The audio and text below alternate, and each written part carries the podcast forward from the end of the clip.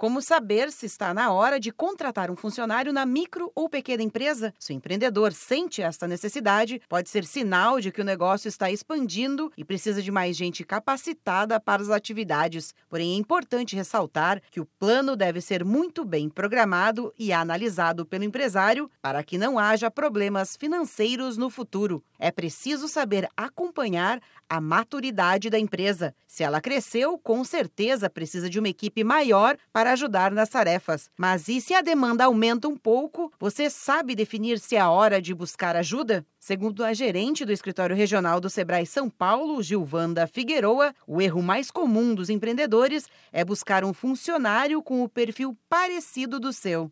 Esse é o maior desafio que ele tem, porque muitas vezes ele pensa em, em, contratar e procurar pessoas que são clones dele. Ele quer outro ele para o negócio. E não existe. Ele não planejou que tipo de perfil, quem é a pessoa que eu quero, para que eu quero essa pessoa, como é que eu vou treinar, capacitar essa pessoa para atender, para realizar os trabalhos da forma planejada. Então, se ele não tem um perfil claro daquela pessoa que ele quer contratar, ele normalmente vai contratar errado.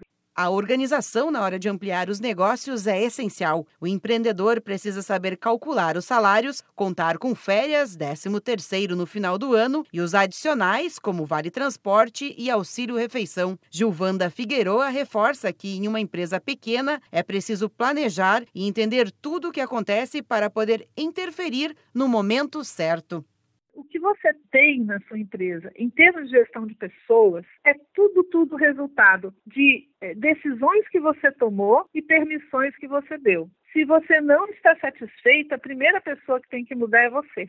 Diferente do que muitos pensam, a gestão de pessoas nos pequenos negócios pode gerar, sim, algum tipo de prejuízo. É comum empresários buscarem mão de obra barata e acabarem exigindo por um serviço mais amplo, que seja à altura do esperado para o cargo. Por isso que a gente insiste aqui e sempre fala no planejamento. Entender o que a empresa precisa e ir atrás de uma pessoa qualificada para determinada atividade otimiza tempo e dinheiro do empresário. Da Padrinho Conteúdo para a agência Sebrae de Notícias, Melissa Bulegon.